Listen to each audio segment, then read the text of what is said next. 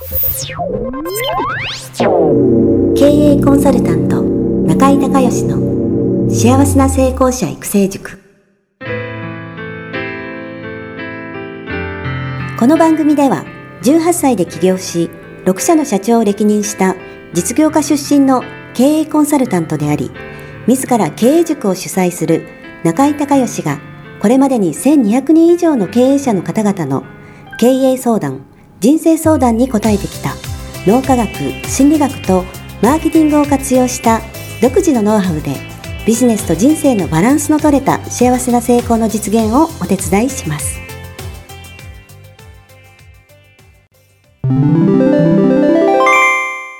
中井隆義経営塾よりお知らせです。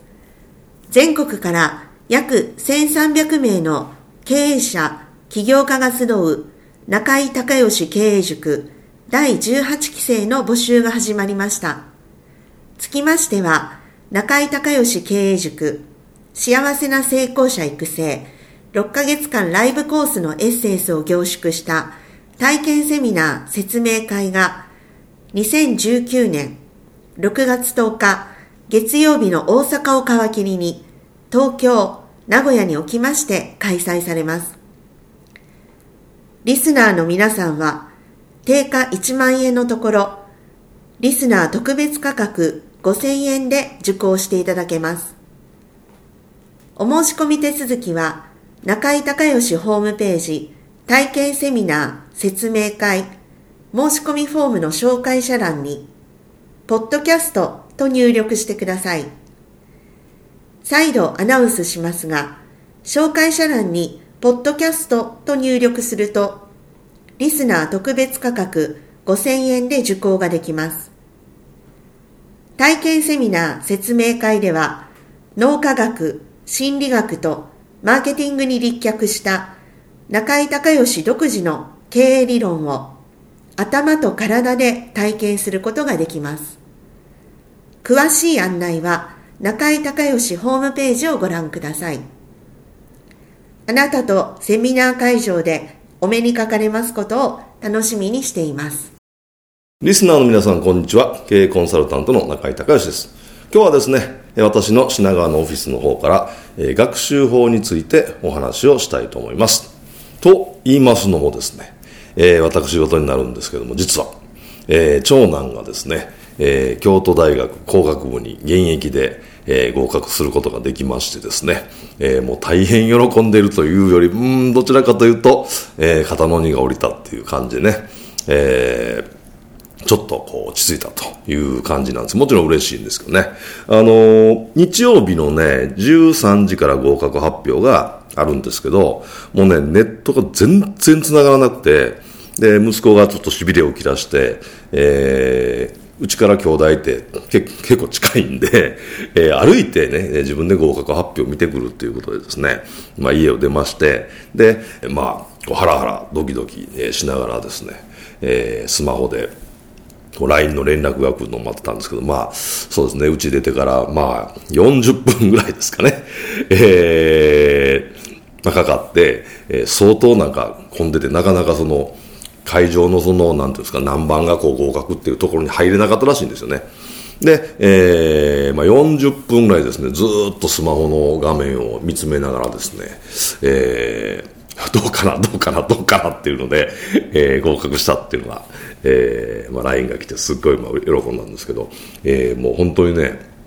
なんていうんですかね、久々に、えー、あんまりね、物事にこう動揺したりとか、えー、ないんですけどね、うん、緊張したりとか、えー、久々に緊張してね、もうなんか凍りつくように、えー、固まってスマホを見てたんですけど、まあ、なんとかね、えー、合格することができて、えー、非常に良かったです。で、あの、まあ、そのことをね、中井塾の、えー、仲間の皆さんとかね、まあ、いろんな方に、えー、祝福していただいたんですけど、あの、その時にね、どういう風にしたらね、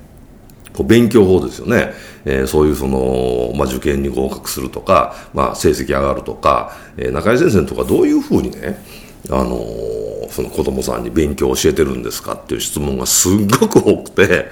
で、あの、長女も、え、っと、次女も、えー、二人とも第一希望を現役で合格してるんですね。で、まあ、長男も第一希望、えー、現役で合格してるんですけども、あのー、どういうふうにね、してるんですかっていう、まあ、話なんですけどね。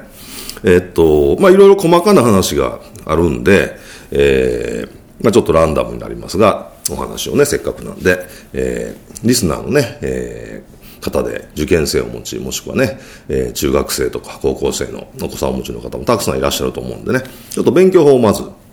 えー、お伝えしたいなと思ってるんですけど、まずね、一番大事なのは、環境なんですね。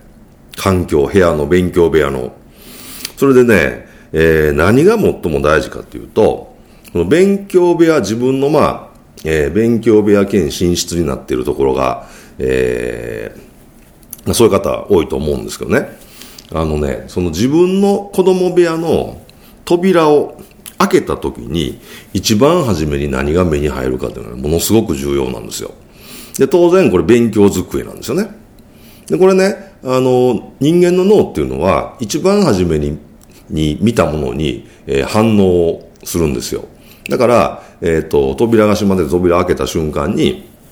勉強机が見えたら、えー、あ、勉強しなきゃっていうふうに思うんですけど、これベッドが見えたらね、あ、ちょっととりあえず昼寝しようかみたいな、一服しようかみたいな脳が、えー、自動的にそういう反応になるんですよね。で、最悪は、まあ子供部屋に、えー、テレビを置いてられるご家庭ってあんまりないと思いますけど、例えば子供部屋テレビがあって、えー、と扉開けた瞬間にとテレビがあったらもうテレビ見たいっていうね、えー、なっちゃうんで、宿題、えー、しようっていう気も気持ちにもそもそもならないんで、とにかく、えー、扉をね、学校から帰ってきたら、自分の部屋に入るときに必ず、えー、机が見える、勉強机が見えるっていうね、この、えー、環境設定がすごく大事です。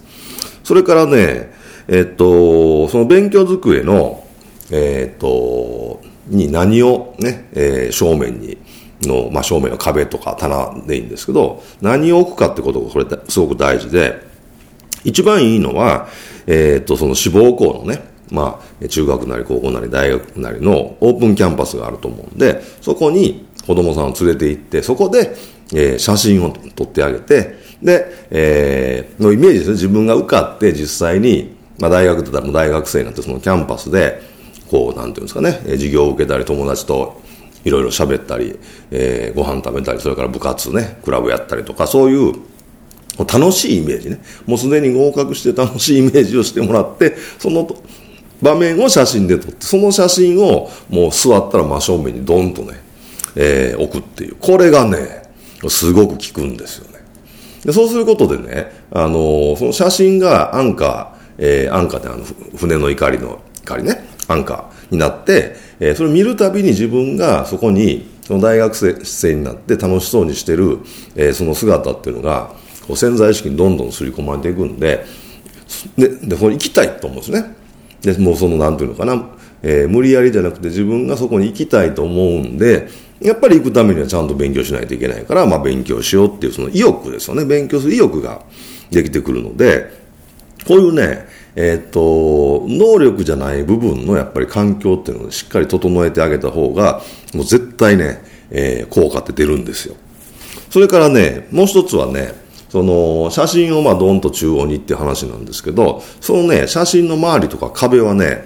えー、水色にした方がいいんですね。あの、なんか、えー、その紙でもいいし、えー、そのカッティングシート的なやつでもいいんですけど、とにかく水色。なんで水色かっていうと、水色っていうのはね、あの集中の色なんですよ。でね、あの、色っていうのは、えー、前頭葉っていう意識を作るところを通さないで、ダイレクトにあの脳に伝わっていくんで、無意識の領域に入るんですよね。で、無意識にその、えー、水色を見ただけで集中力がどんと上がる。まあ、脳波で言うと、えー、もうその、見た瞬間にね、その机に向いてる間ずっと、えー、っと、まあ、アルファ波もしくはシーター波っていう集中、リラックス集中状態の脳波。要は一番勉強して、えー、その、勉強してる効率が上がるね、脳波に、もう自動的に強制的に脳が、その色に反応してしてしまうんですよね。だからこういうことをすごく、あの、すごく大事です。でね、えー、もう一つ大事なのはね、えー、90分に1回休憩を取るってことなんですよ。で、まあ5分か10分ぐらいがまあ望ましいんですけども、とにかく90分に1回。あのね、人間が、椅子に座って同じ姿勢でずっと座っていて、えー、集中力が切れない時間、ね、集中力がもう保てる時間の平均値って90分なんですよ。だから90分とにかくタイマーとか目覚ましみたいなのかけて、えー、とにかく90分経ったら途中でもやめて1回ね、えー、10分休憩する。で、また次、勉強して90分っていうのをすると、えー、1セット目、2セット目、3セット目ってとこう勉強の集中力って落ちていくんですけどもあのそれをやるとねあの3セット目、えー、4セット目ってやってもあの初めと比べて集中力がそんなに落ちないんですよ。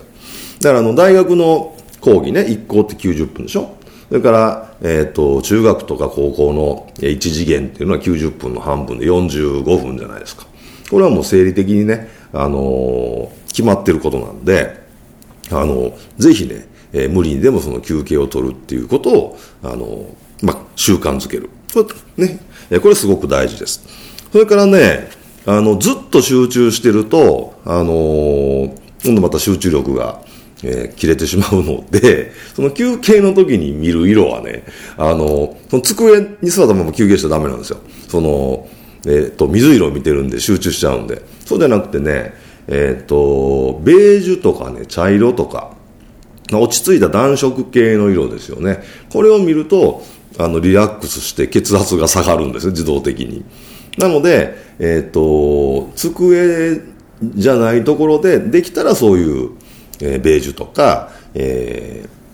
ー、まあ、ブラウン系の、の壁とかね、まあ、色を見れるような形に、したり、あとはその観葉植物の緑ね、えー、緑が見えるようにしたりとか、そういうね、リラックスできる、あの、色がもう無理やり目に入ってきて、えー、血圧が下がって、えー、脳波が集中状態の、えー、シータ波からリラックス状態のアルファ波になってっていうふうに、もうね、環境で自動的に、その意志の力じゃなくて、あの、その環境を作ることでも勝手に、その、子供さんの集中力が上がる。そして切れないっていう状態をね、作ってあげること。これすごく大事です。それからね、もしね、あのー、カーテンの色なんかもその非常に影響してくるんですけど、まあ、子供さんの子供部屋があって、ベッドがあって、えっ、ー、と、まあ、勉強机があるって、で、多分ね、窓があってカーテンがあるっていうところだったら、あの、人ってね、こう天井が高いところにいる方が、えー、向上心の高い子供、そしてセルフイメージの高い子供がね、あの、子供っていうか、高くいい、こう、状態で大人に育つんですよね。で、なかなかね、天井を上げられないと思うんで、そのカーテンをね、あのー、縦縞ね、縦縞にすにすると、あのー、天井が高く見えるんですよ。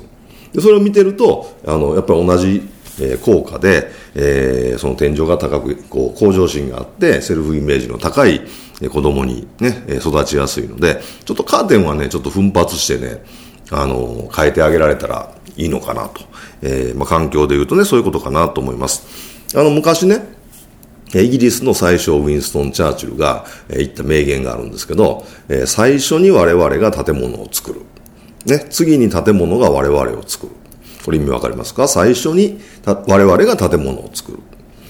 次に建物が我々を作るってことで、そこにそのね、住んでいる場所であったり、机で、えー、勉強している場所であったり、それから、えー、仕事している場所であったり、その場所に、こう、環境ってことに人間ってすごく影響されて、そこに馴染んでしまうんでね。だから、えー、その勉強をする環境っていうのをしっかり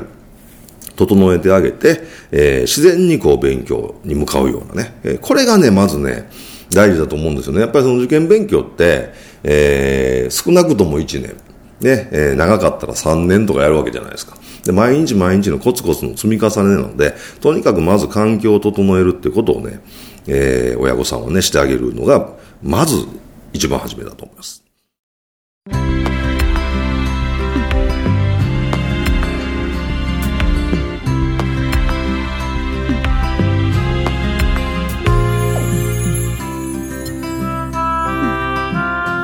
番組はいかがだったでしょうか？